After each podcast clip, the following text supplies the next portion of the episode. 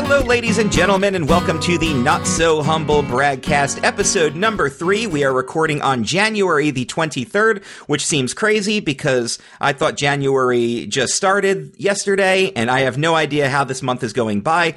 I swear I say this every single year, and it still remains the case. Maybe one day I'll finally figure out how calendars work. I'm not sure yet. In any case, I want to thank everybody for the extremely positive feedback on episodes one and two. I'm very, very excited for episode three. I'm excited for episode four and beyond. Everybody in queue, please rest assured, I will get to your interview. I am doing them in the order that you applied. There are a lot of you, and I'm very excited to talk to all of you. If you want to try to expedite the uh, situation here, you can always PayPal me, and we can absolutely discuss that down the line. My guest on today's episode is the first of what I hope will be many interviews with a former classmate, going back to the Vernon Township High School class of 2003. Yes, we're all on the verge of turning 40. We don't need to hear it anymore, folks. We get it. We're old. Our backs hurt. Our knees hurt. But hey, we're living. You know what would be really good for stuff like that? Having a life insurance plan in place. That just sounds like something that would be relevant to those of us who might be halfway done at this point. Oh, that's scary to think about. Let's not go into that. He's made a career for himself in the insurance field. He's going to educate you and entertain you. Going back to that old Epcot adage again. Please welcome my guest, Mike Frangipane. How are you doing, my friend? I'm good, Chris. Uh, pleasure to be part of the podcast. Excited for it. You know, I'm thank- thankful that you, uh, you know, re- are doing this. You know, this is an awesome, awesome opportunity. Um, you know, just to chat, catch up a little bit, um, and, you know, educate some people, um, debunk some myths, and have a good time doing it. And we just had our 20 year high school reunion back in June of last year. High school doesn't feel as far away as I thought it would be after 20 years. I don't know how that is for you. No, not at all. Not at all. You know, I still go around thinking, like I said before, we were chatting, you know, still thinking I'm in high school. I still have that 16, 18 year old mindset. Um, but, you know, seeing everybody at the reunion was, was, was awesome. You know, every, everyone kind of came together. Um, you know, we just had fun, you know, whatever group, click, you know, whatever, you know, jock. Yeah. It doesn't like, exist anymore. Right. Right. It, it was everyone lit up, you know, with just genuine, you know, sincerity. Um, yeah. And, I and makes it be awesome to go back and do high school again now. Right. Oh. maybe, maybe, not so much sitting in a class and learning, but just hanging out with the same people that.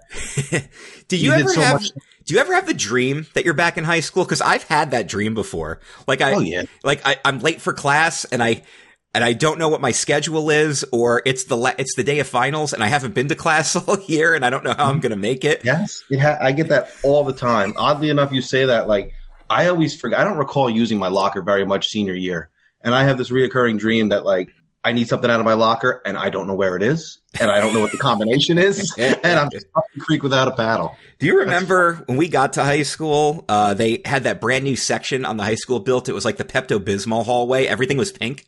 And we yes. all had these giant, yeah. but the lockers were huge and they were way bigger than the regular lockers. Yep.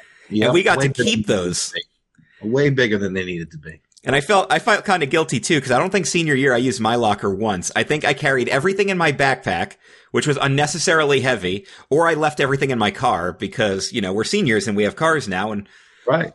So it was just easier, you know. You can get to class in time. You can chat with some friends in the hallway instead of going to your locker. Just carry everything. Which is funny because I I had a, a habit of being perpetually late to like every yes. class. That was always my thing. And now I think that affected me as a as an adult because now I'm perpetually early to everything. Yes, yes, I am the same way. It, it's that is funny how how things shape you. It really is. It, it, it's funny. Like I have two little ones, so like a lot of the conversations I have with them are literally the same conversations. Like I hear my parents. Like I'm literally that progressive commercial, right? You know, don't, don't parents, the old homeowner. Yes. Like I, I hear myself saying the same stuff all the time. It's there, nuts. I I love when when my father comes out and it's pointed out to me. And I'm just like, oop, all right, got to fix that. And then my mother will come out and that gets pointed out to me. I'm like, well, and then I'm like, at least I got my sense of humor from her. So I'm right. hoping that's where the positiveness comes from. But we're all like turning into our parents and we were always, we were always the kids who were like, that we're never going to be our parents. And then we totally are. Right. It it, it is it's spot on. It's What- it's What do you do if a kid gets on your lawn? Do you? you know, I'm trying to still be patient. I'm not there just yet. but you know, it, it's it's getting close. It's getting close. When like my fr- my kids have friends over and they're playing around the backyard, the ball bounces off the house. I Yeah. am that grumpy old man. Yeah, yeah. I'm trying to explain what you know what kind of damage you did and how much it's going to cost to fix and all. Yeah, My my neighborhood has a lot of kids in it, so there there were always like the soccer ball will come and hit the back door or something, and all it really does is just scare my cats. But then I'm like I'm like staring out the window. I'm like, who's who is that? Where do those kids live? And I'm like, no, I can't I can't do this. That's my father. I can't do this.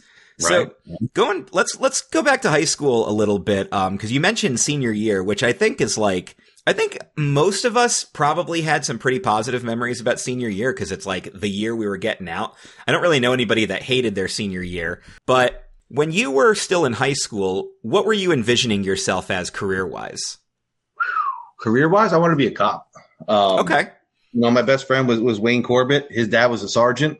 and I was always at his house, and really, yeah, I mean, that's kind of what what I saw myself being. That's what I went to to college for. It's what I have my degree in. Criminal Uh, justice criminal justice. Yes. Uh, well, here, hold on. I, it is in justice studies with a concentration in justice systems and a minor in sociology. all right say that three times fast I want once is enough. Once is enough. I paid all that money for the title. I just like saying it here and there. I don't even know where the diploma is.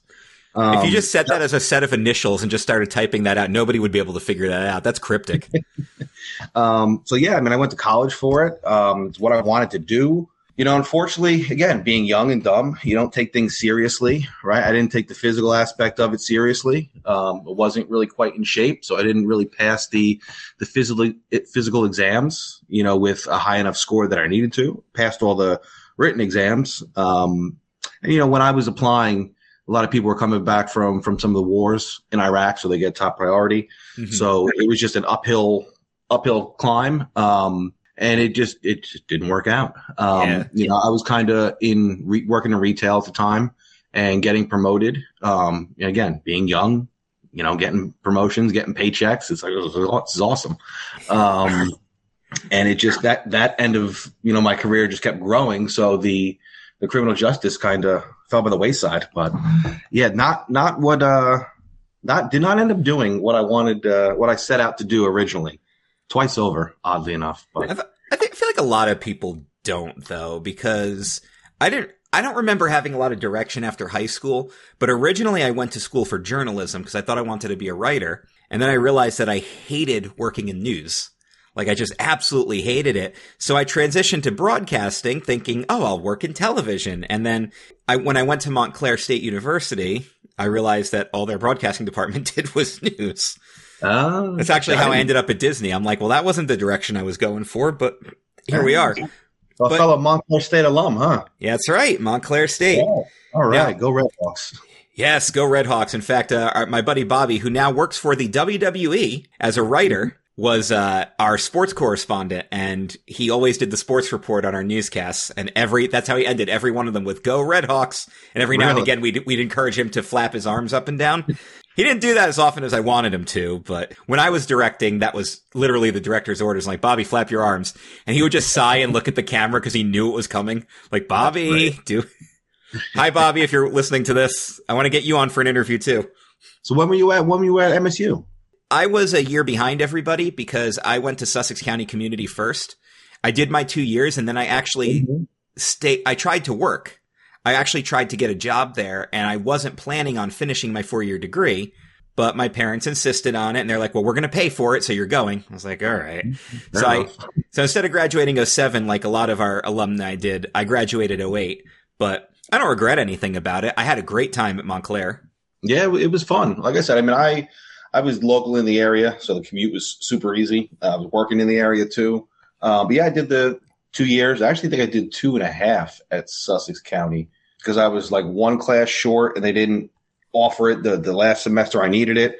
So I like doubled down and did a, a, a fifth full semester. So a lot transferred over. So I think I still graduated on time. I think. Again, it, it's it's all a blur. Well, then I then I had the problem of I actually did my classes too fast, and my last semester I didn't have anything to do. so there was that there was that problem too. But So, yes, yeah, so you currently work in the life insurance field. How did that come about initially? Uh, dumb luck, to be honest with you. Uh, like I said, I, I out of college, you know, got into retail, got promoted, became a store manager, um, managed a couple different locations. What store um, was that, if you don't mind me asking? So I started at Sears. Uh, Sears okay. at the Willowbrook Mall. Um, Sears at the Willowbrook yeah. Mall. Throwback. Sears uh, and Willowbrook. You, you non-Jersey folk don't understand why I just marked out for that. Willowbrook Mall's where that's where I met Bret the Hitman Hart on my 21st birthday was the Willowbrook Mall. I got fond memories of Willowbrook. Yeah, it, yeah. Listen, it was. I think back at high school the same way I think about that Sears. We used to go on break over to the to the fun center. They had that arcade right in the corner there in Willowbrook. We used to go uh, real quick. The, our managers would be chasing us back back to work. Um, so I was there for I probably had Sears for for 12 years. Um, bounced around a couple after Willowbrook was probably my longest store. I think I was there seven, eight years, and then bounced around a couple, you know, up here, up in, in Sussex County, did the, the one up here local in Newton. It was at West Milford for a while. And then I kind of made the jump. Like I'm, I'm always like loyal. Like I like staying. I like consistency. I like staying. Um, and Sears had its struggles. You know, I had a couple offers from some other retailers old peers that that made a jump and tried to recruit me. I'm like, I'm good. I'm like, I'm I'm staying here. I'm a GM. Like I, am enjoying life. I'm the boss. Like it's, you know, I, I got to where I wanted to be at that point in time. Um, so I'm like, let me enjoy this. And then, you know, the second or third time, the same person, you know, offered me positions at at Best Buy uh, is where I wound up going up to. You know, I kind of sat back and thought about it. At that point, I had my second son. So I kind of thought about it. I'm like, where where am I going with this? Right? Like, do I want to be a district manager? And it wasn't about, you know, can I do it? It's do I want do I want to do it? Do I want to do 80, 90 hours a week uh, with with two kids? You know, the answer was no. So um, I wouldn't want to do that with zero kids. No, I mean it, it's it was tough. Like I said, I was used to it because uh, when I was at Sears, you know, I worked. You know, they, would offer overtime. I'd work. Didn't have a family. I worked open morning to night overtime. Don't tell me twice. Um, right, right. I, just, I, carried that mentality um, for the longest time. It just became second nature. Um, you very, know, but, very similar to uh, the interview I conducted on episode one with my buddy Chris Decker, who told me his two favorite letters in the English alphabet were O and T.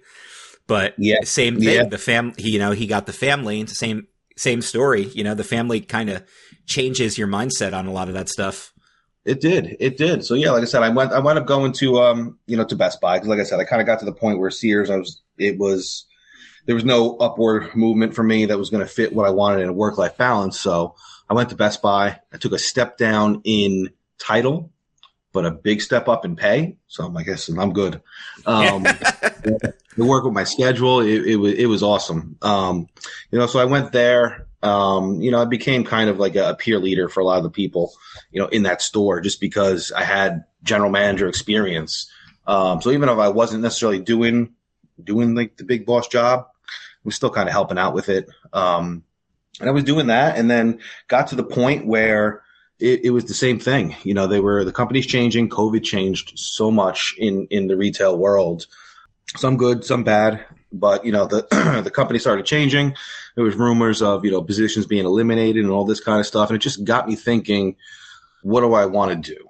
Like, do I want to be a store manager again? Like, do I want to go that route again? Um, and again, the answer, the answer was no. So, um, just kind of brushed up LinkedIn.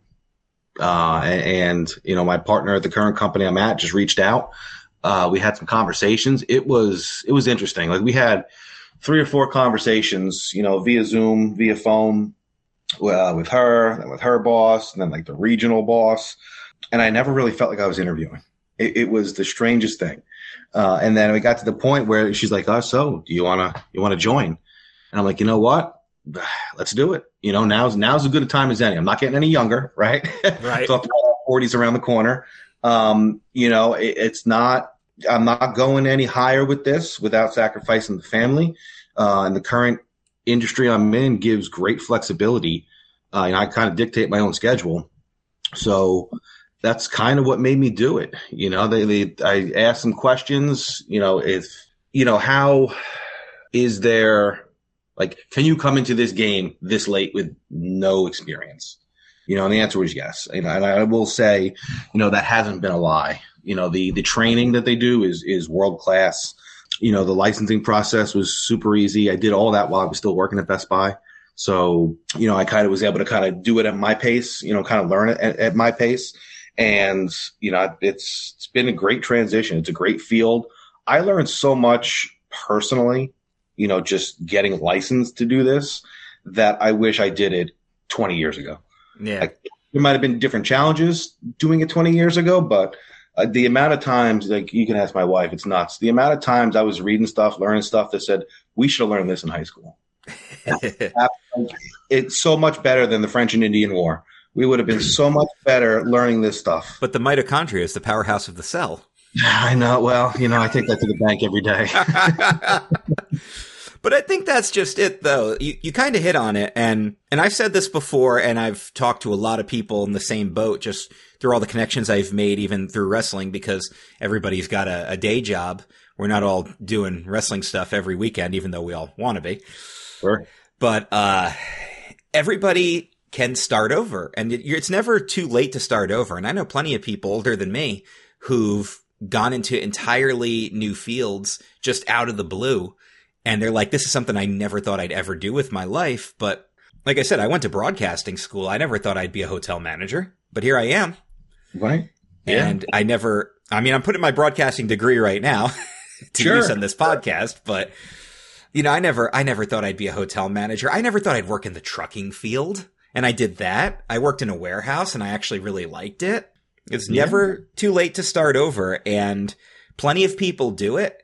And to, to quote my dear mother, who is probably listening to this episode, she's even said, you know, maybe life does begin at 40 when she was, I was talking about all the stuff I was doing. Very, it's very true.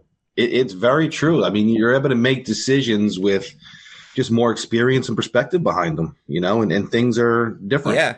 And and sometimes I'm glad that certain things happen later in life because even though my sense of humor is still back in high school and always will be, uh, I, I've definitely grown as a as a person, and you know, as far as maturing and making decisions and being out in the adult world, as as we all have. And there are some things I've done now that I'm glad I'm doing now, and I didn't do years and years ago.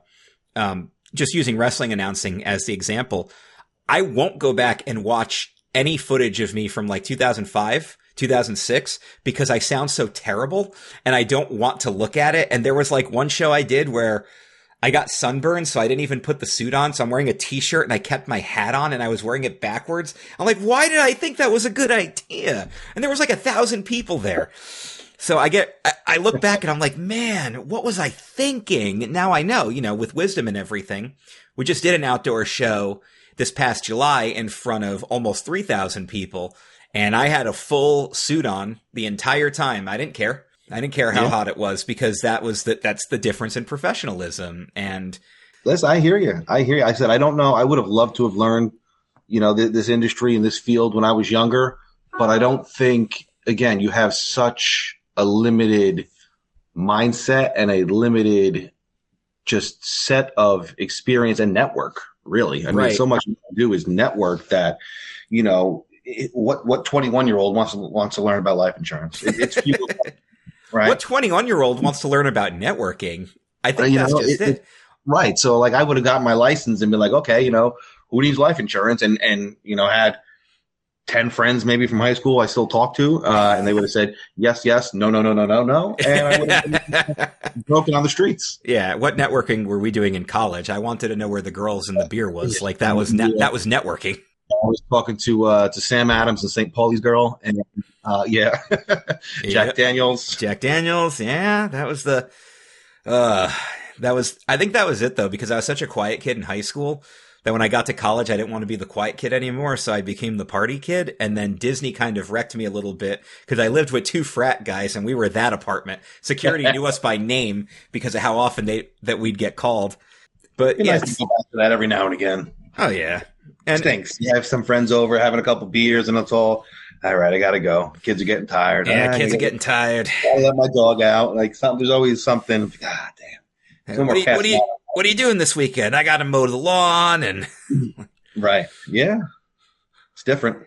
It is sure, different. It sure is, but As uh, I actually mentioned this to a couple of friends at at the reunion, you know, who who thought letting us go out and be grown-ups was a good idea.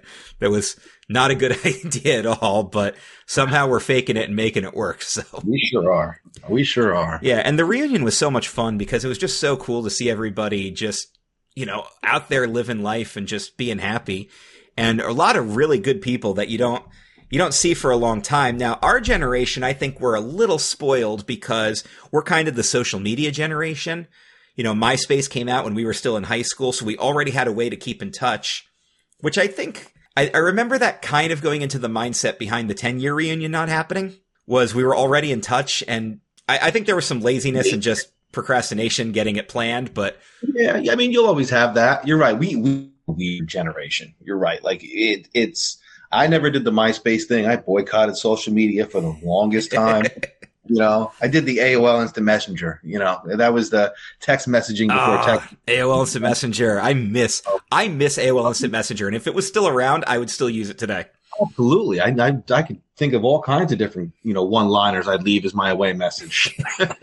BRB, LOL. Right, right. But I mean, we had it, it's we were in that weird sandwich generation where you know we were able to you know, communicate, just talk to people without having devices in our hands or the social media. Right. And then we kind of ushered that in. So like we kind of get the best of both worlds, right? But it is weird, a 20 year reunion. Like you think you see these people all the time because you're scrolling through, okay, that you know, there's Chris, there's this one, there's that one, there's that one. It's feel like you like you still are kind of in touch, but yeah. the other person on the other side doesn't know like you're or maybe, you know, they see the like or whatever the case may be. But when you actually see them, it's just it's so different. It really is. Oh, like, I, I think social media kind of just numbed everybody to to a lot of the interpersonal skills. I see it in my field all the time, just having conversations with with younger people. It's so much different than having conversations with people our age. Yeah, like they just don't know how to go out and just talk to people. like I, like, I work with a couple of girls that are very young, and they're fun to talk to, but it's also very obvious that there's a generational gap, a very big one, because they're both teenagers. Well, 19, which is still technically yeah. feels like a teenager to me at this point. Like they're they're fun to work with and they're fun to talk to, but at the same time, they'll we'll have conversations and be like, "Yeah, you're you're definitely a 19 year old girl." Right. Right. Yeah. I mean, that was I had that again going from Sears to going to Best Buy. Like Sears was all the old heads, and I was always the young kid. And then when I went yeah. to Best Buy, it flipped on its head. Oh I yeah, Best Buy's always young kids working there, and they're all young kids, all tech savvy, and like when I say I worked at Best Buy, just for the listeners, I managed the appliance department, so I even had like the old guy section in Best Buy, refrigerators so, like, and washer dryers, and yeah, yeah, all that stuff. And again, stuff that like I've taken with me and learned in life. Like I'm redoing my kitchen or buying appliances. Like I look at all these different things that most people don't think about. So it's you know yeah. it gave me back something something I could take it back in life. But it was the same thing. We had so many young kids, and you know, being a manager, you try to help them, you know, grow personally and professionally. But when there is a 20 year age gap, like I'm talking to some people like I'm their father. Right. Like, I had, there was an associate, same thing, 16, 18, 19. I'm 38. I literally be your father. Like, yeah. It's, it's insane.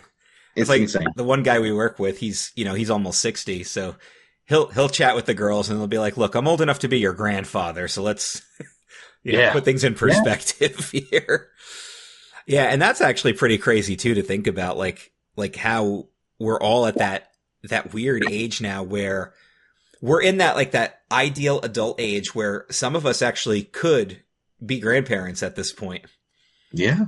If uh, yeah, if you definitely. have if you had a kid young enough and they had a kid young enough, you absolutely could be. Definitely. Definitely. I know some of our classmates that have I think 12 year olds, 13, 14 year olds. Yeah.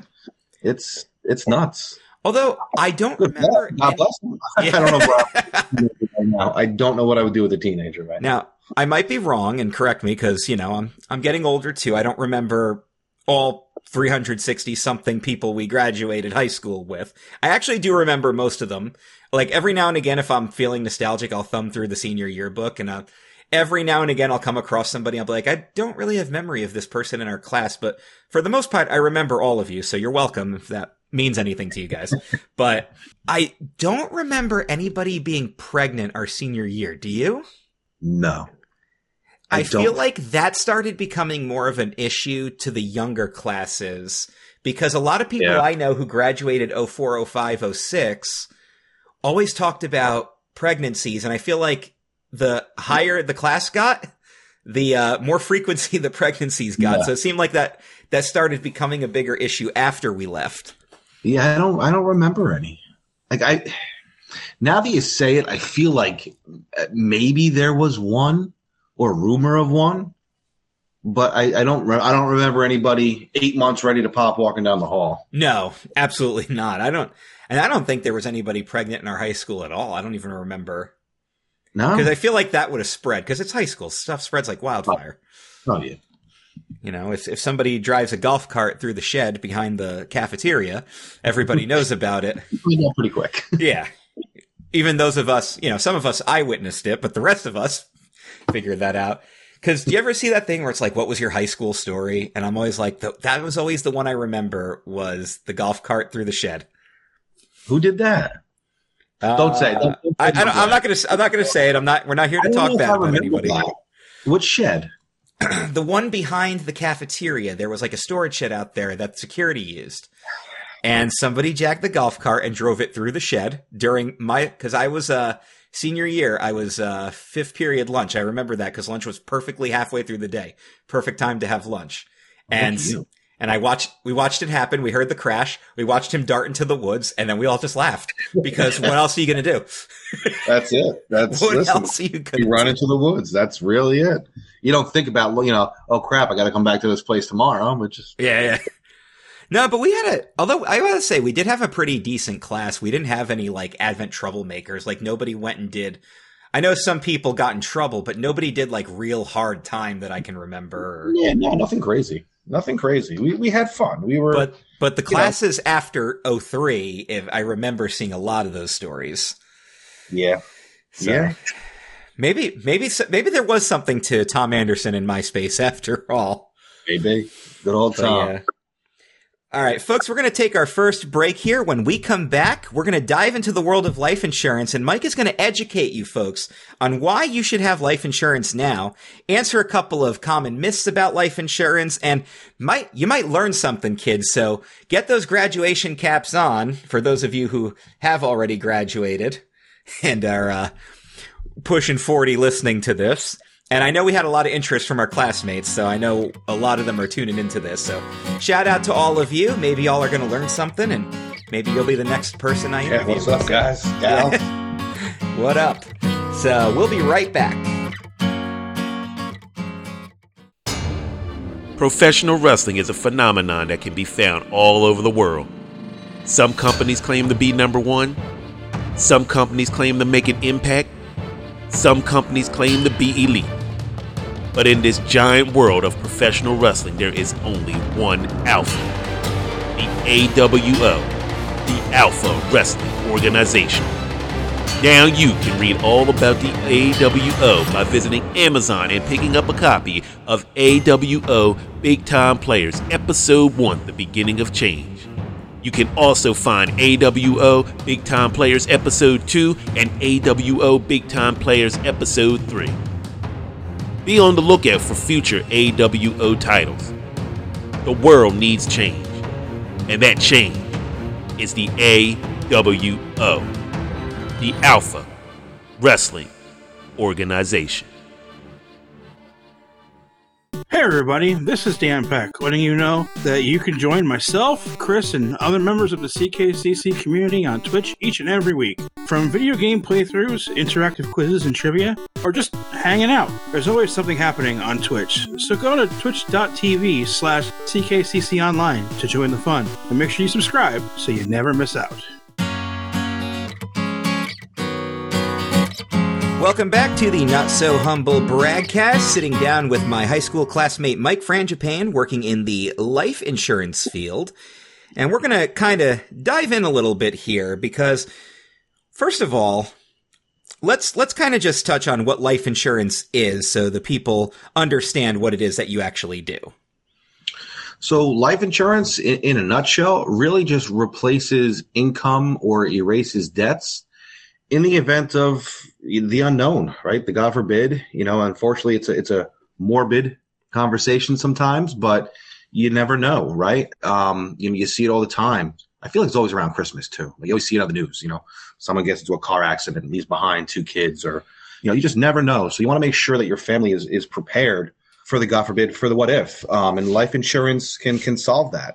I mean, but that's not necessarily the only thing it does, which a lot of people don't know.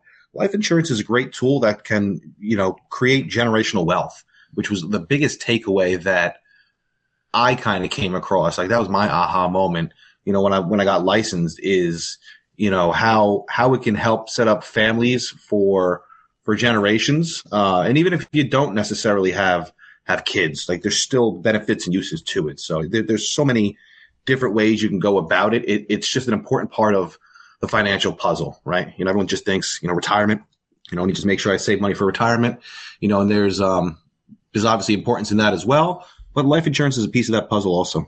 So what you actually do is this is actually kind of interesting here. Your one of your specialties is you do a lot of individual catering to people's individual needs because obviously no two cases are ever going to be the same here. So go in, go into detail a little bit about what that entails, like how you, how you'll set up a plan for one person, maybe, maybe say like an individual without a family, without a spouse versus a family of four, the nuclear family. Sure. Yeah. I mean, definitely there's, like you said, no two cases are alike, right? And, you know, a lot of people, you know, we touched on it before, you know, being in that, that sandwich generation of, you know, the internet research and all that kind of stuff. And, you'll go crazy trying to figure out and become a financial professional online. There's so many different strategies. You know, some people say, you know, buy term, invest the difference. Some people say just go whole life, and we'll get a little bit more. I'm probably throwing terms out that are that are going over everyone's head, but um, there's just different ways to go about it. You know, and I like to approach my clients and just get to know them and, and just figure out what what it is they're looking to achieve. You know, every every meeting and appointment I, I start with a client, my first question is, what are you looking to get out of this meeting? Um, they just let them talk. You know what what their their concerns are, what their goals and objectives are, what they're looking to protect, and then you know then that's where kind of I use my expertise to to devise a plan. Um, and no no two cases are, are identical, really. You know, I mean, a family of four with a mortgage may require a larger amount of protection than someone single in their 20s say you know um, you know, we kind of talked about, you know, being in your 20s and needing life insurance. It, it can become important and there's benefits to it as well, but there's just differences in the need versus what you want to do. And there's a little bit of, um, you know, foreshadowing and kind of seeing where your life, where you project your life to be or where you'd like your life to be. Um, and getting ahead of it and planning, planning early, right? It's one of those things that you know, we all get jobs when we're young, uh, um, you know, and, and, you're filling out your benefits and all that stuff, and the 401k comes up, and people like, yeah, I guess I'll, you know, start saving for retirement, you know, but it's not like you're thinking at 20 about retirement at 80, right? But a lot of people don't think about life insurance at 20 um, because it's a little bit further down the road, but it's it's just as important. So, I mean, to kind of answer the question, it really just get to know the clients, get to know their needs, get to know what their concerns are, and then kind of go over the process, how it works um, what I might think an appropriate amount is, amount of coverage is, see where they are, you know, kind of see if they're in agreement, meet in the middle, and then um, then the most important part is try to marry it with a budget. Right. That's the other thing is right. Every you know, single everything person. is fine and dandy if you know you might need three million. Right. You might need three million dollars worth of coverage, but I can only afford you know two hundred thousand. You know that that changes things, but yeah, sure. I mean, really just getting to know people. Okay. So what I got here, this actually comes from Liberty Mutual's official website. It's dispelling the top 10 myths about life insurance. So let's go over a couple of these. Uh, myth number one, life insurance is only for older people. Yeah, that's definitely a myth. Definitely a myth. You know, any, anybody has, has a need, right? We're all going to die at some point. It's, it's unavoidable, right? Death and taxes. We hear it our whole life. The only two guarantees. and it's what you want to leave behind to, to family members, um, you know, again, life insurance can obviously pay for final expenses, erase any debts. It'll keep the family living, keeping the same standard of living, you know, as if you were there. You know, God forbid something happens, or you know, you get old and gray, um, and and eventually pass, and you can leave things behind to loved ones, to children, to grandchildren, to charities, if you sure. want. You know, some people charity, you know, charitable giving, give back to the church, give it back to charitable organization you know, so you don't necessarily need the family. So yeah, definitely a myth. Um, and one of the biggest benefits of doing it younger is it's all based off your health, right? It's one of those things where like, hey, I'm going to wait till I really need it, you know, but you don't know what the future holds. You don't know, a if you if you do it when you're 40 instead of 20, you're paying 40 year old premiums versus 20 year old premiums. It's a lot a lot more expensive. You're paying later in life, so you're paying longer in life. Um, and you don't know what the hell's going to be. You might get to that point where like, hey, you know, once I, you know, buy a house with my spouse or have kids, I'll do it then. And you don't know if you might be uninsurable then. You know, it's you don't know what life holds. You know, it's even looking at like taking our, our, our classmates, you know, it, it's crazy the amount of classmates that we've had that have passed. I feel like we've had a couple recently.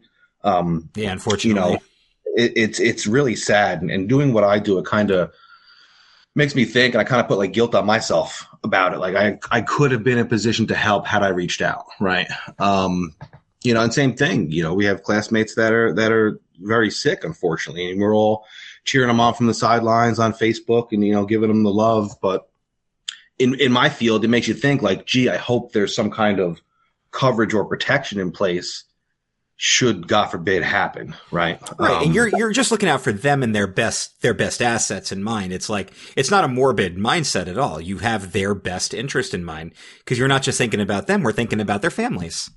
Yeah, I mean, again, you need to know. Like, speaking of our classmates, just in in, in general, like we, we grew up together, right? We spent how many years together, right? So there is some best interest in in mind, right?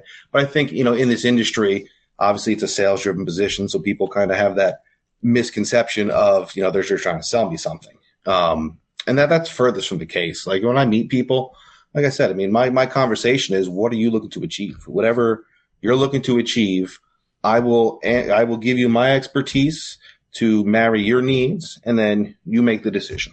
Right? Um, I just want people to be educated and informed. Wherever it goes from there, it goes from there. All right, let's break down the next myth here. Is life insurance too expensive for me? Oh, not at all. Not at all.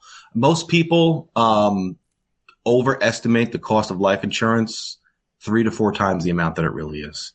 They really do. Um, it, it, it could be super affordable, you know, for for smaller policies, even for larger policies. You know, again, based on age and health. So there's a whole bunch of variables. It's also based on gender. This is a, a situation where females pay less than males because we're more risky, you know, just by nature. It's all mathematics and analytics. So, you know, some, men some, die younger. It's, some of that's factual. Men, uh, men, can be a lot stupider. It, it We've determined this.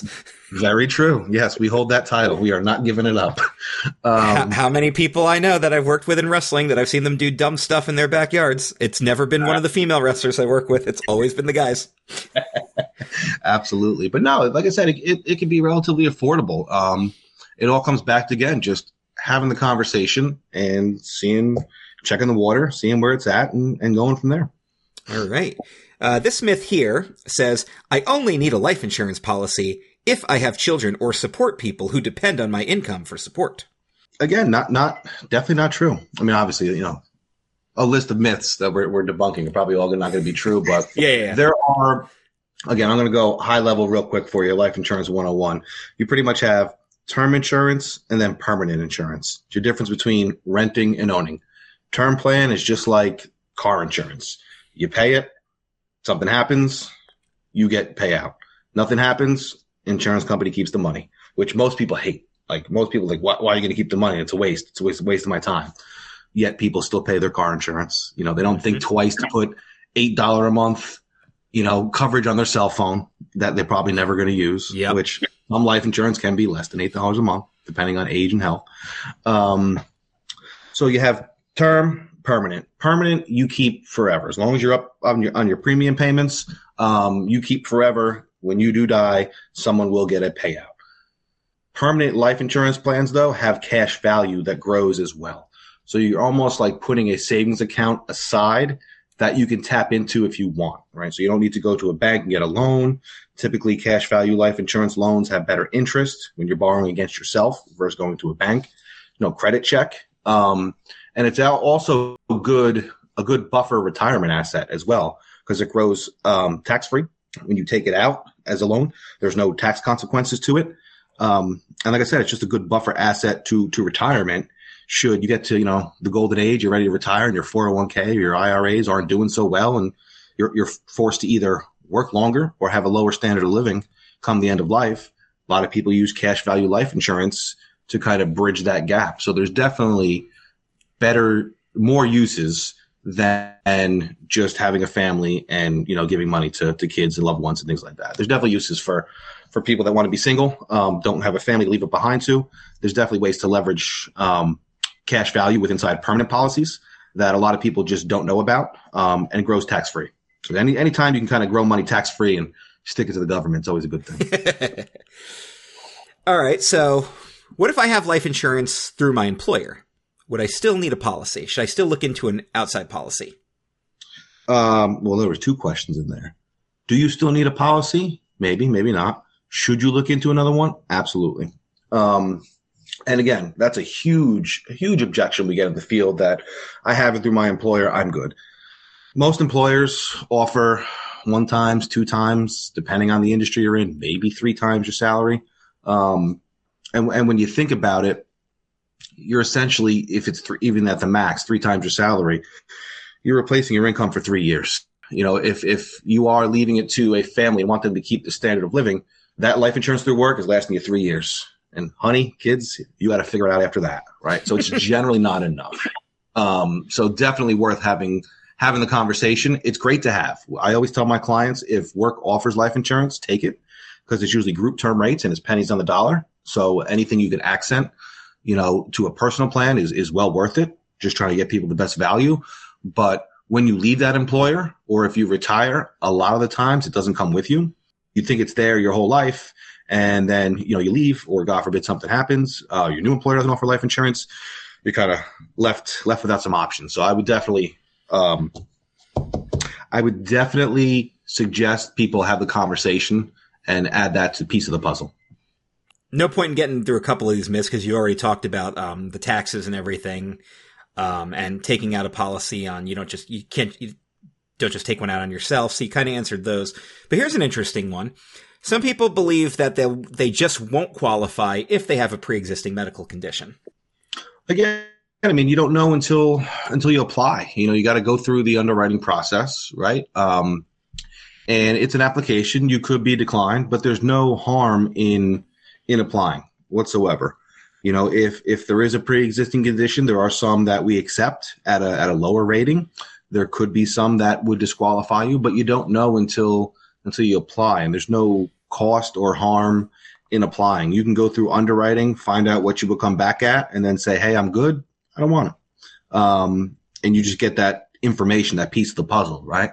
You could be uninsurable earlier in life. You know, conditions could change um, or go away, and then become insurable later in life. So you, you never know.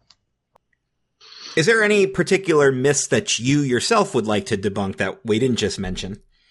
I mean, you covered most of most of the big ones, right? You know, most people that are younger say, "I don't need it. I'll get it when I'm older." You know, we kind of talked about that. Um, you know, if I'm single, I don't plan on having a family. We kind of talked about that. Those are some of the bigger ones. Work is a huge one. Um, you know, we kind of covered that.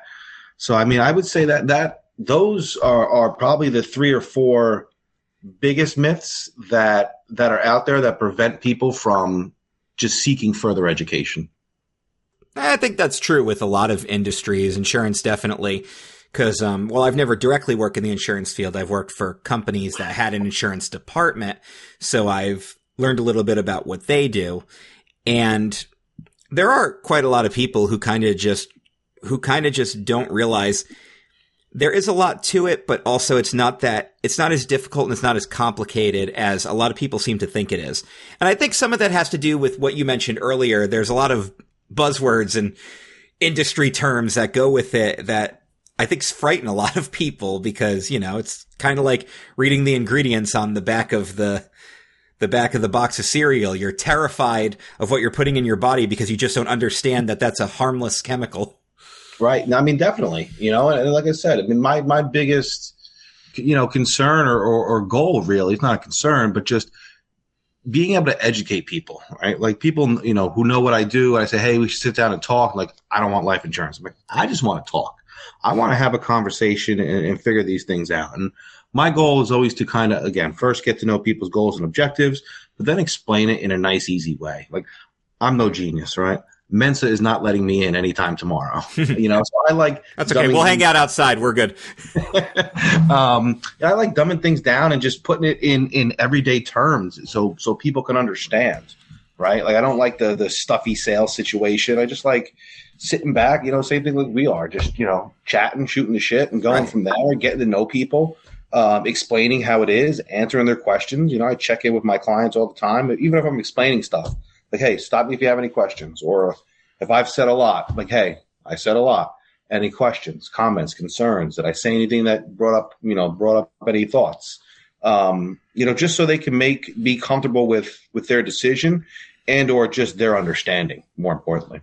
And I think that's a big key factor too, is when and I mean, I've worked in this in several industries where this has been the case, and I'm sure you see it too people get very defensive when they feel like you're talking down to them because you're you're using too many big words they don't understand or you're you're not explaining things out properly and they feel like they feel like they're dumb they're dumb compared to you then they get a little defensive sometimes even a little hostile so oh. when you when you really do dumb it down i mean layman's terms are layman's terms for a reason and everybody everybody's good at that but the best people in this kind of industry are the ones who can break it down for somebody. And if you're doing that for your clients, I already feel like you've won half the battle already yeah. by just talking to them. I've I've never even when I was a, a retail manager and you know and, a, and a, a, boss, I never wanted to be a boss. I always wanted to be a leader, right? I don't need to be the smartest person in the room. I don't. I just want to make sure I, I can help you um, and, and kind of go from there, right? If I'm the smartest person in the room, y'all are in the wrong room. Get out. exactly. Find another room. Go find another building. but what's cool is I'm I'm learning about stuff just by chatting with you, and you haven't even really like dove deep into it, which you don't have to. Obviously, I'm not. You're not looking to sell me on life insurance. I already know I'm I'm getting it.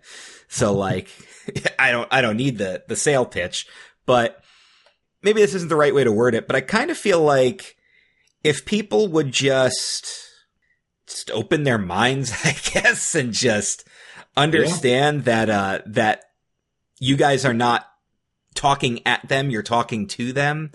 Like you're you're you're talking with them, you're uh, I guess that's kind of the way I want to word it. You're having a conversation, kind of like what we're doing right here. That's and that that's that's all it is, and you know that's what some of the you know the the more successful agents you know do.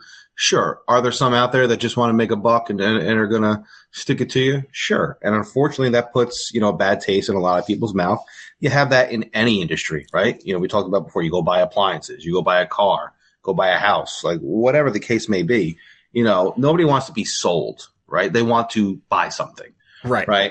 And I'm just again, my goal is really just to have those conversations and and see where it goes and and just help, right? Um it, it's really again, I, I keep stressing it. it. It's all about having a conversation and just building that that trust and, and rapport with that person to get to know their needs and give them the information so so they make a decision, right? That's why, like I, said it before, you know, the, the, the internet research and you know the internet's never wrong, but you know people have you know mm-hmm. buy term, buy term, invest the difference, or do this or do this, or hey, you should do this, without knowing anybody. Um, and those are all great strategies for the right situation, but you need to know the situation first, and I think that's the biggest part of just insurance in general, uh, and setting things up for for people that where they're comfortable with their decision, they understand their decision. Because the amount of people I've talked to that bought life insurance, you know, from somebody else or online, and I say, hey, let me just take a look at it. Let me see what you got and explain to you what you have, right? And if you everything that you have is what you thought it was, great. I've done my job. I make no money. You're happy with your purchase. You're good. I know you're good. That's it. We move on. but if there's opportunities let's talk about it, right? Um, and I've had plenty of clients who are the same thing. They're like, "Hey, I'm good. I'm all set." Right? All set is is is a customer industry term we hear all the time. Um, I'm all set. You know, I kind of ask, "What does all set look like?" And sometimes it is, "I have life insurance through work." Right? I bought a policy when I was 22, and you know, I'm good. It has cash value, and again, not all policies are created the same. So you take a look at things and just, again, people being willing and open to having a conversation, lowering that guard. But a lot of that guard lowering it comes from from the agent and just from being genuine and sincere. You know, just wanting to wanting to help people. So when you're talking to somebody and you're you're just kind of just kind of shooting with them a little bit and getting this information, what are some other than uh I'm all set. Are there any other like significant red flags that come up and you're just like, okay, hold on, let's stop there and let's let's talk? Um, you know, anytime you know life events are a huge, huge, not necessarily a red flag, but a great indicator that we should probably have a conversation. Right? You have a child, you have a second child, third child, like your needs change. You buy a mortgage, you're in the most debt you're ever going to be in when you when you when you own a house right? Like yep. the things change. You know, when, when people have loved ones that do pass, you know, that the, it kind of goes up. You know, they kind of see those struggles of we weren't able to pay for the funeral. We had to do a GoFundMe or it wasn't even a concern. We had an inheritance, a life insurance policy, something like that. Like those life events are generally good triggers to have conversations. Um, but just the all set, like I said, I don't like arguing with people you know, and they say I'm all set, and I say, what do you what do you mean all set? You know, I, I bet you're not. Blah blah blah. Just tell, hey, tell me what all set looks like to you. Like I just want to know, right? Um, it, it's usually the life events that make people realize, you know. Um, I mean, we've talked a lot about life insurance, and that is the bread and butter of what I do. But you know, me, me and my company, we also do disability insurance, long term care. That's a big one. Long term care that a lot of people don't think about until they see a grandparent or a parent have to either go into a nursing home and see what those costs are mm. or can't afford a nursing home and they're relying on their children, you know, in, in this generation to be us taking care of our parents. And, and what does that look like? Like, do I have the time? Do I have the financial means to do that? There's insurances for that as well. So, you know, part of what I do is just kind of look at the big picture, right? And kind of see, you know, what the family dynamic is and, and what the needs are and just educate. We might not do everything up at once, but, you know, let's set up some life insurance, maybe some disability insurance, you know, let things get settled a little bit. Then we have that long term care conversation, right? I also do retirement planning uh, and investing as well. So it all kind of goes, you know, in in together, right? It's not one checkbox versus the other, right? I had a, a great conversation with uh, a really young um, client the other day that was interested in life insurance, but also interested in, in retirement planning and investing. And I was explaining the differences, same way we were talking about term term life insurance and permanent life insurance. And I see him writing down all kinds of numbers. And okay, this this all right, this costs this much a month, okay, and that costs that much a month. He's like, okay, all right. I think in a year I want to do this. I'm like, tell me more. Tell me why. Like, why do you why do you think that? Like originally we were supposed to talk about retirement planning and all that kind of fun stuff. And like, you're like, Hey, this is great. I want to do this now. Um, you know, your, your best bet is to kind of shift the gears, like think for the future. Right. Um, and that's kind of what I do. I kind of help organize people's goals, right? just get it all on one track for them because it's not a, Hey, all right, let me do life insurance. Hey, all right, maybe I can use disability insurance. And eventually I'm going to get old. You know, my, my family has a history of dementia we're not well off. Maybe I need long term care insurance. And like you do one at a time. Like everything kind of works works together, right? Like what's more important? Where do we want to focus on more? And, and how do we build that total financial plan? All right. So last question for me before we dive into the uh, listener mailbag here. We got a couple of questions from the listeners. Is if I if I want to really get this going here, um, how do I get in touch with you, Mike? How do we chat? Um, yeah, I mean, really, I, I, have my own my own web page. You know, I, I, can post it out so you can post it on, on for the listeners. Yeah, we'll put the link in the description for sure. Yeah. Um, really, just calling. You know, reaching out on my cell. You know, calling uh, is the best way. You know, through through you. You know, if if your listeners were interested, reaching out to you, grabbing my contact information. Again, you can put it out. My cell is public record beyond belief at this point. Um, so it's really just calling up and say, "Hey, I'm interested. Let's have a conversation," right? Or shoot me an email, whatever the case may be. Um, just reaching out with an interest, and then set up a time and date. We do things just like this. I either do it over the phone or Zoom, preferably, um, just so I can kind of you know see see the client, kind of get reaction. Um, it just it makes it a little bit more personal. In person is usually my favorite way to conduct a meeting, but you know, time, distance, sometimes makes these things a little bit more difficult. Um, sometimes people are just more comfortable in their home behind the computer screen, wherever the client's more comfortable is, is whatever I'm, I'm happiest doing. But yeah, just reaching out, um, you know, to me and scheduling a meeting, getting on the calendar, and uh, just having a conversation. All right. Well, that's one way to get in touch here. So if any of you guys are out there looking for anything that Mike just talked about, whether it's life insurance or that, that disability and long-term care, which again, like you said, I don't think a lot of people think about. Uh, we'll put that information in the descriptor here and you guys can reach out. And as we just talked about, uh, none of you are too young or too old to, to get started here. There's a, there's a policy for everybody. So kind of, you know, Mike's here to tell his story. Now you're going to tell him yours and we're going to work with that. When we come back from our last break here, we're going to dive into the listener mailbag we're going to ask Mike your questions about life insurance and a couple other topics along the way here. Stay tuned. We'll be right back. Do you feel like your voice doesn't matter? Does it feel like our leaders aren't listening? Participating in politics shouldn't be this difficult. Future is Now Coalition is here to fundamentally change politics and restore democracy, making it more transparent, accessible, and inclusive. To learn more about our mission and get involved with the movement, find us at futureis.org on Instagram, TikTok, Facebook, and X, or visit our website, futureis.org. That's futureis.org. Hey, what's going on? This is Anthony from the ABJ Podcast. I'm a weekly podcast that airs every Thursday at 7 p.m. exclusively on YouTube, or you can find me on all major podcast platforms from Spotify to Apple Music to Google to, you know, pretty much everywhere. But I talk to anyone with a story. You're chasing a dream, you have a story to tell, man, I want to hear it. Uh, talk to anyone from the, from the art of professional wrestling to film to acting to content creating, music, and much more. If you have a passion and you have a dream, I want people to hear about your story. So come on and join the ABJ podcast. Send me a message and we'll, we'll get an episode started right away. And I hope to see you in our chat over there on the YouTube side. Make sure you hit like and subscribe.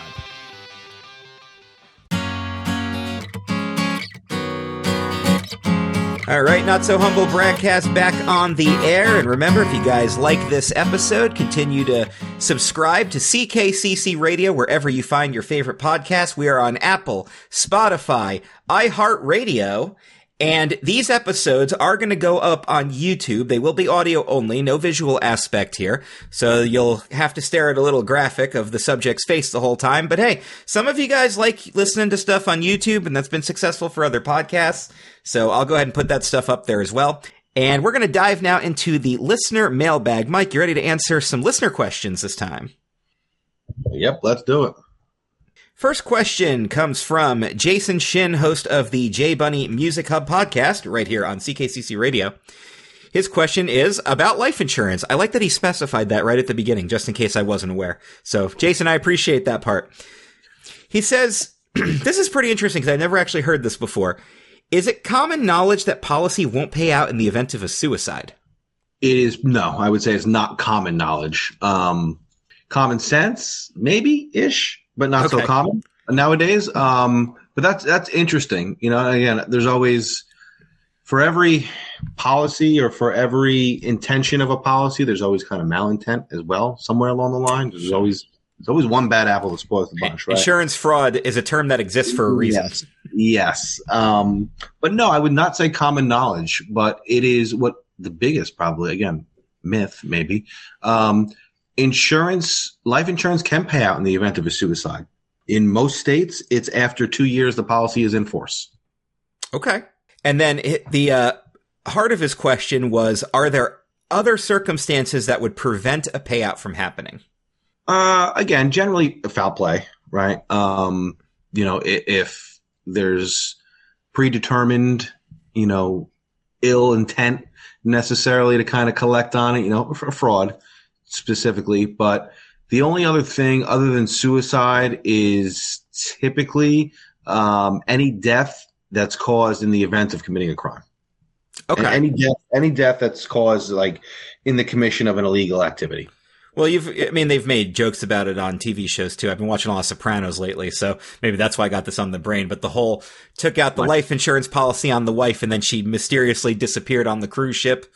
Family Guy did a joke about that. So Yeah. Okay. Well, that I mean that makes sense, and like you said, that seems like common knowledge. But we're also dealing with the uh, general public here, and anybody who's ever worked with people in their Yeah. lives knows No. knows what that's like. Uh, so, like I said, I worked at Disney for six years. I I would watch people stare at the bathroom, and then turn around and ask me where the bathroom is. I believe it. I believe it. Uh, this is from our friend on the on the channel, Adrian Cotton, the up and coming motivational speaker. What do you say to people who feel like insurance is a scam? generally I would ask them why they think that, right? And just sit back and listen. You know, I mean, generally they're, if they think insurance is a scam, they're going to have a preconceived notion. I kind of want to get to the root of why. And it, it generally becomes, you know, they know somebody that's, that's gotten burned, um, somewhere along the lines. That's usually the, the, the biggest, right? So I mean, but generally just listening to their concerns, right? Insurance, obviously it's a business, right? You know, we're, here to make money but we can still make money and, and, and pay out, right? I mean, it, it all depends what company you do business with. You know, my company, for legal compliance reasons, I can't say the name, um, but we are the largest mutual life insurer in the nation. Like financially stable. There's independent rating agencies that rate life insurance companies. We're AAA rated by all four of them. Can't go any higher. Um, a Comdex score is essentially insurance company's report card. We're at 100, can't go any higher, right? So when you do business with the proper company that's financially stable, been around for a long time and here for your needs, you know, you find out it's it's not a scam, right? And like I said, and it's understanding what you know, what it is that you're purchasing. Like I said, a, t- a term policy, whether it be for 10, 15, 20 years, if you outlive it, your money is gone it, it's like car insurance, right? You know, and people don't say car insurance is a scam quite as often, right? I'm sure they're not happy, not happy about paying it necessarily, but it's the same. It's the same concept, right? It, it's what, what I would say to that after just hearing their needs. Um, you know, if I was feeling frisky that day, um, you know, ask somebody whose loved one passed that had life insurance if they think life insurance is a scam. Yeah. Good, good point too. I mean, I feel like I've I've heard it before when people, you know, they get sick and they go to the doctor and they doctor can't figure out what's wrong with them, and then they go, "Well, see, health insurance is a scam." Like, eh, it's not the insurance that you're having the issue with. I think you just went to a bad doctor, Right. and I think Right. that's what a, a lot of people they they they look for scapegoats, and I've always felt like because insurance comes across as this boring white collar kind of thing that people kind of use it as the the the butt of to kind of take the brunt of the heat when they're It upset is. about It is. stuff and and I've heard and I've heard that my whole life too. So. And I, I like that you said white collar, right? Because you said that, and it kind of made me think like it is a very white collar industry. Like my office is in the World Trade Center. Like it, it's beyond bougie. I feel like I'm, I feel like I'm at a place there, you know. And I think part of you know what I try to do to put you know my clients bring a little bit of that blue collar right i i into a white collar industry Sure. because those are the people that we're protecting nine times out of ten, right? Right, right. Um, you know, and that kind of makes life easier, you know. But the the original question, you know, what what do you say to people that think life insurance is a scam? Like, if if you can't answer with certainty to what would you do if your spouse did not come home yesterday? If you don't have an answer to that question, you probably want to do some research. Well said. this question comes from my broadcasting partner Dan Peck. What do you do to disconnect from work mode? I don't really.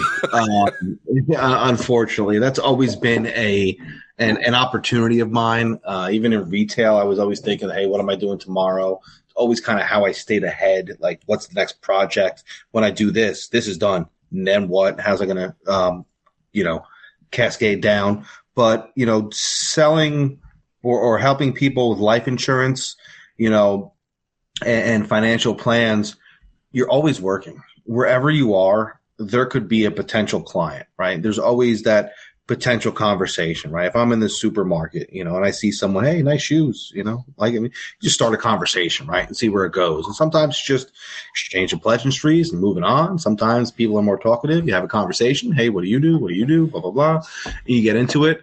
So I mean, there's really never turning it off because um, you're almost always on the clock. Um, but I mean, for fun, what do I do? I mean, I, that's even a tougher question. I'm boring. I have two kids. so, you know, sports with my two kids, you know, like you said before, I never thought I'd see myself doing X, Y, Z when I was this age. I never thought I'd so, so see myself, you know, coaching my kids football, basketball, treasurer of the PTA on the, the school's board of education honestly, I would have kicked my own ass 20 years ago if I knew what I was doing and would have never seen see me doing a lot of this kind of stuff. Um, but I mean, for fun, it, it's really, you know, just spending time with the family, spending time with the kids. I'm a huge Giants fan, football fan. You know, my, my oldest son is getting big into it too. He comes to all the games. We have season tickets. Um, so, you know, we go to, to go to the games, you know, go to signings. You know, for any Giants fans out there, we saw Tommy Cutlets when he was at the, uh, the hoagie shop. Um, nice so I mean, just stuff like that. I mean, I'm I'm, I'm big into big into football, um, and just big into kind of creating memories and experiences with my kids. Uh, I played fantasy for the first time this year. So I, I, saw that. I learned all I new ways to rage, and uh, our classmate Kevin Helm, my old best friend from high school, uh, we would text each other every weekend, just go, "I hate football. I hate football. I love football." like, yes, fantasy on... football is the most frustrating thing even more so when like you're a diehard fan of a team. Like when you need something to happen good for your team, and it's but it's bad for your fantasy team, or vice versa. And then God forbid if you gamble in there too, you got a three headed dragon. It, it's it's nuts. It, it's yeah, it's yeah. Because I'm a because I'm a Jets fan, so I've spent my whole life in misery, oh, and really and they they showed up on Christmas Eve. But that was the week I didn't need them to show up because I was in the semifinals and my opponent had like three jets and they crushed me, yeah. took me out of it. And I'm like, it's, I'm happy for my team, but I'm just very upset at the circumstances right now. You know what though? Like the nice thing about fantasy football is you don't really need to know football inside and out because it is such a crapshoot. You just never know, right? And it, it's, I think it brings more people. Jesus, we can have a whole podcast on fantasy football. football. Oh, we should. Melissa, if you're watching this, you, you heard yeah, Mike, right? He wants to do fantasy. Football. It just brings more people into the game, right? It's it's it's brilliant. Yeah, man, let's do it. Um, but it's brilliant. Like think about whoever created fantasy football. Like I really hope the NFL's not that they need the money, but they should be getting a cut on that. Or the fantasy football owner should be getting a cut on that because that's just grown the interest in the sport so much. It's it's crazy. It's fun, it's but it's, it's frustrating so much, too. So much fun. I learned all new ways to be angry this year that uh but it yeah. was it was really fun just because so many coworkers were involved. So every time we would go in there, inevitably the conversation would start. My 19 year old female coworker would just be like, "Ugh, you men are talking about fantasy football again," and just storm off. Yeah, so sorry, Haley, we love you, but yeah, but let's listen. Sometimes they get into it. It's even fun. Like it's almost something that anybody can do, right? Well, she got in, she, she got invested in it by the end because we were all at each other's throats. So right, right. I'm sure she was coming in on Monday like, "Hey, who's winning?" Yeah. Right? Oh, she would ask all the time. She'd be like, yeah. "Did you kick Mark's ass?" Like, no, Mark kicked mine, but it is what it is. All right. Uh, this question comes from paranormal investigator Jeff Trolowitz. Hey, he was on last week's episode. Nice. so Jeff's almost looking for a personalized answer here. You kind of touched on this a little bit, but let's just summarize. I don't have any children or next of kin really, so how important would you say life insurance is for a guy like me? Also, no relationship. Do you think it's important for me to actually invest in it? Uh, it can be. Again, right? It's not a, a yes or no answer, um, but it's important to have a conversation, right? I mean, just based off that small snippet of information, I think having a conversation, I think there's permanent cash value policies that could benefit if the plan is to not have kids, never have kids. Like it's not changing. That's chiseled in stone. No relationship. Just living the bachelor life, uh, you know, from now until the end, which God bless you. I'm jealous. Um, but I mean, it, it's there, there's still importance, right? That conversation would be more like, what's the retirement plan look like? What does again a long-term care plan look like? So if you get sick and you can't take care of yourself, who's taking care of you? Um, that might be a better long-term care conversation than life insurance conversation. But what's the retirement plan look like? Like how how are you invested in the market? You know, how do you typically look at investing in the market? Um, you know, life insurance, safe growth. It's not invested in the market when it's cash value. Most cases, uh, it can be if you really want to live on the edge. Um, but it's it's a like I said before, it's a good buffer asset, right? Again, real quick, if you have a 401k and that's your main source of retirement income, and it grows from say age 20 to age 67 and you're getting ready to retire at 67 and say at age 65 stock market takes takes a crash right and all of a sudden now there's not enough money in there for you to retire comfortably or keep the standard of living. So at that point your choices are i work longer and wait for this market to turn around and get my money back and really just waiting to get your money back. You'd have to wait even longer to get your money growing again. Or I tap into my cash value life insurance, retire when I want on my terms, and when my 401k comes back, then I can retire on my retirement salary. again, we can have a whole nother podcast on retirement and, and 401ks and annuities and all that fun stuff, but it all kind of ties ties in, right? It's not a one size fits all. Like the, I'll put it out there for all the listeners. A four one 401k is not your retirement plan. You definitely more than that in order to retire comfortably. Um, yeah, not anymore. Right. Um, and it's just different. You have different vehicles going in different directions for different things. Some are tax deferred, some are tax free. Um, you just kind of diversify the same way, like you hear all the time, diversify your portfolio. You want to do that in what you're investing in, but you also want to diversify the products that you're investing in as well. So you can leverage what you want when you want and and live life on your terms. So it's it's definitely it, it definitely has benefits to someone who is single, um, you know, no family, no kids. You know, God bless you. I, you know, my my cousin is one of those as well. I've had that conversation with him. You know, and he kind of, again, it's I didn't know it did that. I'm like perfect. Like we were at a Devils game drinking. I'm like, okay, perfect. Let's put in this, and we'll talk some other time. Um, but that's the it's just having that conversation. There's definitely benefits to it if it works out based on what your your plan is. Rock and roll. If not, it doesn't. Right? I mean, it, it's not one size fits all. It goes back to the just having a conversation. But for someone who is single, doesn't plan on having a family or next of kin, um, there's definitely benefits to it uh, from a retirement aspect or um, just from a, a, a again a long term care aspect, you know, you can put different riders. We call them essentially it's the add on on a on a life insurance policy that can accent uh, or replace somewhat a long term care policy. So there's definitely different ways to kind of come up. It's essentially if if I don't have children, next of kin, spouse, um, the conversation is more what do you see later in life looking like? What do you want it to look like? and let's see how we can make it get there. And our last question, this actually came from Jeff as well, but this time he wants to point out that he's the host of three podcasts on CKCC Radio. Yes, he is. Check them out. And I don't know if this one's going to end on a bang or a whimper. I'm not sure how this one's going to go, but I'll ask anyway. Uh, he wants to know that since you've known me for a long time and went to school with me, do you have any good stories about me to tell? Ooh, you know, it might end on a whimper. I, I do, Chris. Like, I mean, we we kind of were in different circles, right? Um, I, I, I never had any like ill will or anything like that. I don't think I was ever a douche to you. if that's you were not PC term, right? Like you were not. you know, it's and it, again later in life though, it's funny. Like especially doing what I'm doing now. Like you start talking to people and like you think about, hey, like I probably didn't act the way I should have towards that person for no reason, right? For no reason. Um, and you almost get embarrassed as as an adult, but um.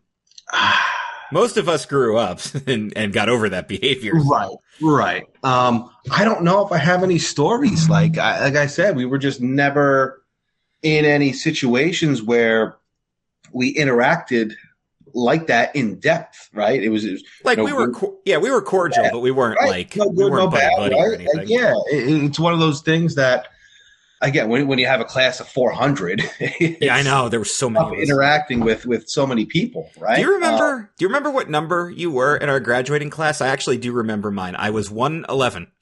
no, I don't. I'll never forget that because how would you forget that that number? That's nice and easy. How are you one eleven? At Oh, I don't know.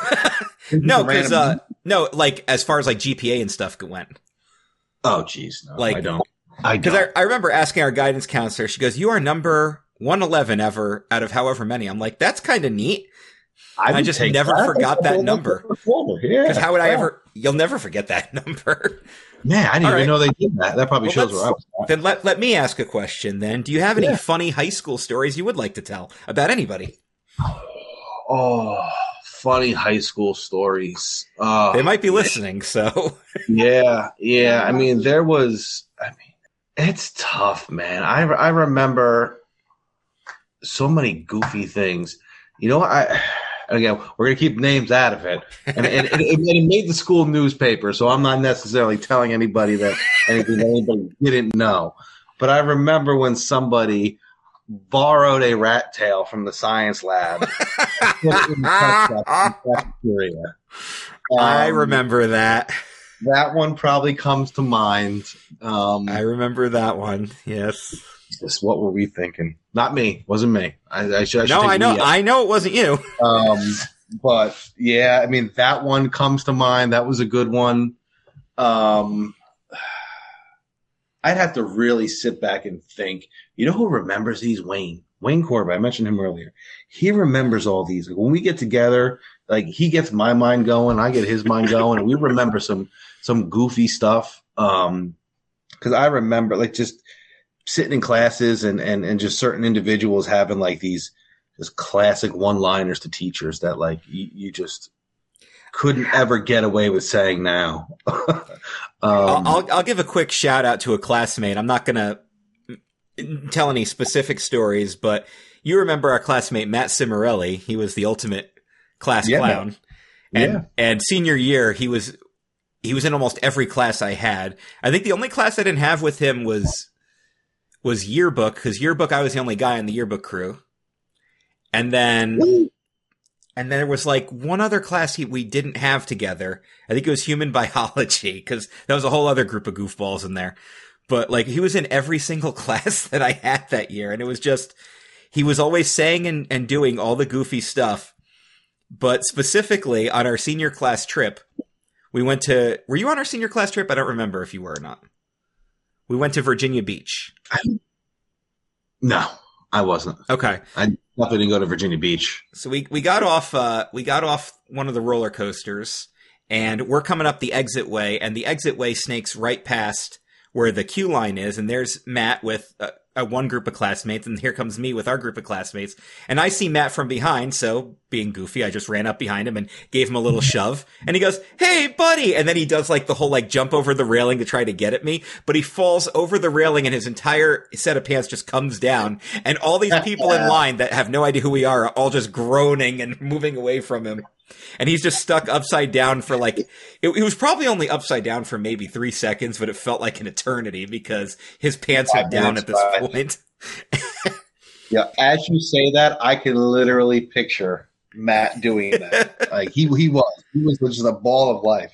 Um, he was at a to reunion too just Awesome. running around saying hi to everybody and that that whole night was a blur, man. It, it felt it was the longest and shortest four hours ever. oh I felt sure. like the first two hours was like that awkward silence where all the kids are standing on the wall and no, the boys don't want to dance with the girls, kind of deal. And then everyone had a couple drinks, and then, then it, like everyone just started having a good time. And I was, you know, we saw the post on Facebook, and I was even saying like, "Hey, let's just have a barbecue sometime in July, just somewhere up here, and just have a good time." Like if we just got together again, you know, every couple of months, like that. It was such such a good time. Like if, if we had, I, I should really look into organizing that. we, sh- Like, we had, should like, because i like- agree with you that wasn't enough time i still wanted to talk to more people and and and see more people and tell more stories Yeah.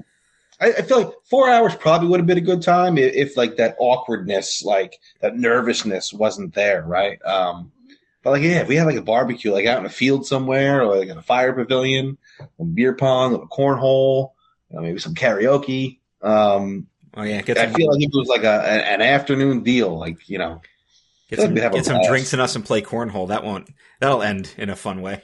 We'll all be whipping the bags at each other. At with, with our class, I'm sure it would have ended just the way it's supposed to. You know what I re- what I distinctly remember walking in and being like, I can't believe how many people still look the same. They just look like grown up versions of themselves. Yeah, yeah, I really don't think anybody changed. Nobody changed so drastically that I didn't recognize them. No.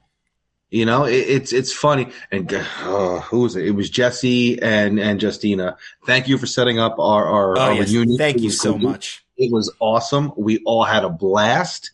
Um, but whoever was behind having our high school photos as as the ID, I need to thank you very much because my son had a blast looking at me with uh, ear length hair that I haven't had in his lifetime.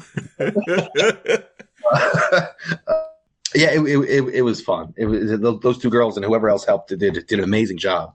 Um, and we, we definitely need to find more excuses to do a little bit more often because like I, I don't think anybody you know didn't have a good time. And I talked to a couple people that weren't able to make it. Um, and after kind of explaining, like, "Yeah, I wish I could have gone." Like like Wayne, Wayne was supposed to go.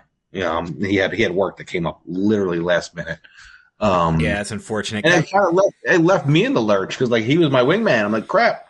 Now I don't know who to who to hang out with or who to go to at this at, at this thing, right? Like, and it just it forced you to just kind of talk to everybody. Seeing the prom, you know, videos and photos were were fun ish, you know, until you know spouses see you with your your girlfriend 20 years ago. All of a sudden, having a good time. Yeah, well, my, Uh, my girlfriend dumped me after the prom. She basically dated me so she could go to a prom, and then she dumped me the next day. So Ah, nice. I remember that. Yeah, yeah, sure. Are- I had a good time at the prom though until till the aftermath. I don't see. I don't remember the prom so so much. I I remember small small. I don't remember where it is. I think someone said we had it in Parsippany. No recollection of that. Um, I didn't go down the shore afterwards. Uh, we went to to a buddy's house and kind of hung out there for the weekend. I think the parents were, were away for the weekend, so we had the the shore up in Vernon. Um, but yeah, I mean, I don't really remember the prom. I, I have such a bad long term memory when it comes to the actual like day in day out stuff. Yeah. I really do. Oh, it's bad. I, I thought of one funny high school story, and I will drop this individual's name because I know he's a he's in a good place now. Our friend Tom Malero, TJ as he was known Oh, yeah. back then. Uh, Yeah. TJ's doing well. I've I talked to him somewhat recently. He actually wasn't aware of uh, Adam Monroe's passing until the reunion came up, and he wasn't able to make it. He messaged me, kind of got some details from me about that, and I'm I'm sorry he had to find out that way. Adam Monroe. Yes. The name sounds familiar. He didn't graduate with us. He got a GED. He basically dropped out junior year, but I was close with him and he, me, him, Mike Taylor, Chris Kubik. Like we all hung out together quite a bit. It, sounds so. I gotta go dig up my yearbook Yeah. because it sounds so familiar. But the story I'm going to tell about TJ is when we were doing our rehearsal for our graduation. So literally our entire class is all in the gymnasium together. And I see the vice principal march up the aisle all of a sudden, going, you know, doing the hand thing like, come here, cause somebody was messing up in the back and we all turn around and it's TJ getting escorted out and everybody in unison went, oh, which was our stupid high school cafeteria thing. Yep. And he just, he just slunk out there with that smile on his face that he always had. He's funny. He is doing good. He's um, yeah, he's buddies with Wayne. I, I ran into him. Uh, where did I run into TJ? Tom. I want to say maybe it was at Wayne's wedding. Um, but I feel like it was at either Wayne, maybe Wayne's one of his kids' birthday parties. But I ran into him there, and yeah, he's he's doing well. He's down where? He's down south, right? Virginia, South Carolina, I think. Yeah. One of those. Tom, I apologize if I got that wrong. Yeah, sorry, Tom. You're somewhere one of down those there. like between Delaware and Georgia kind of deal. He's doing boat paint or something like that. Yeah, I was watching this video on YouTube, man. Crap. He sold me. I almost wanted to buy a boat just to paint it. he date he dated one of my exes. Really? Yeah, I remember that too. I'm like, really, dude? Is that you sure you want that? All right. And then he uh then he learned the same thing I learned. And listen, Yeah, at, at that point in time, we all have to learn our own way. you all have to learn your own way. But shout out shout out to the to the class and uh you're you're the first one I'm interviewing. I hope you're not the last. I hope I hope a lot of you guys hear this. Uh, we all have really interesting stories. I was hearing a lot of them at the reunion. I would be wonderful if you guys would want to come on. We can chat one on one. We can tell even more stories. But Mike, it was an absolute pleasure having you on here and catching up. Like Yeah, man, it was it was a blast. Like I said, I mean, crap. I was I was told you before I was nervous coming on and doing this, but like I just feel like this this not like I do weekly now, right? Just catching up, right? Just letting people know what you're doing, right? You know, kind of the importance of it. Like I'd love to hear what some of our classmates are doing and what they're up to, mm-hmm. you know, the same way, and just kind of touching base and keeping up. But yeah, That's- this was an absolute pleasure, man. Ladies and gentlemen, that was the hint right there. Mike wants to hear how you're doing.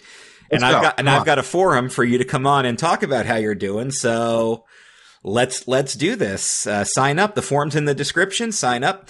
Mike, if anybody wants to actually get in touch with you, how can they do so?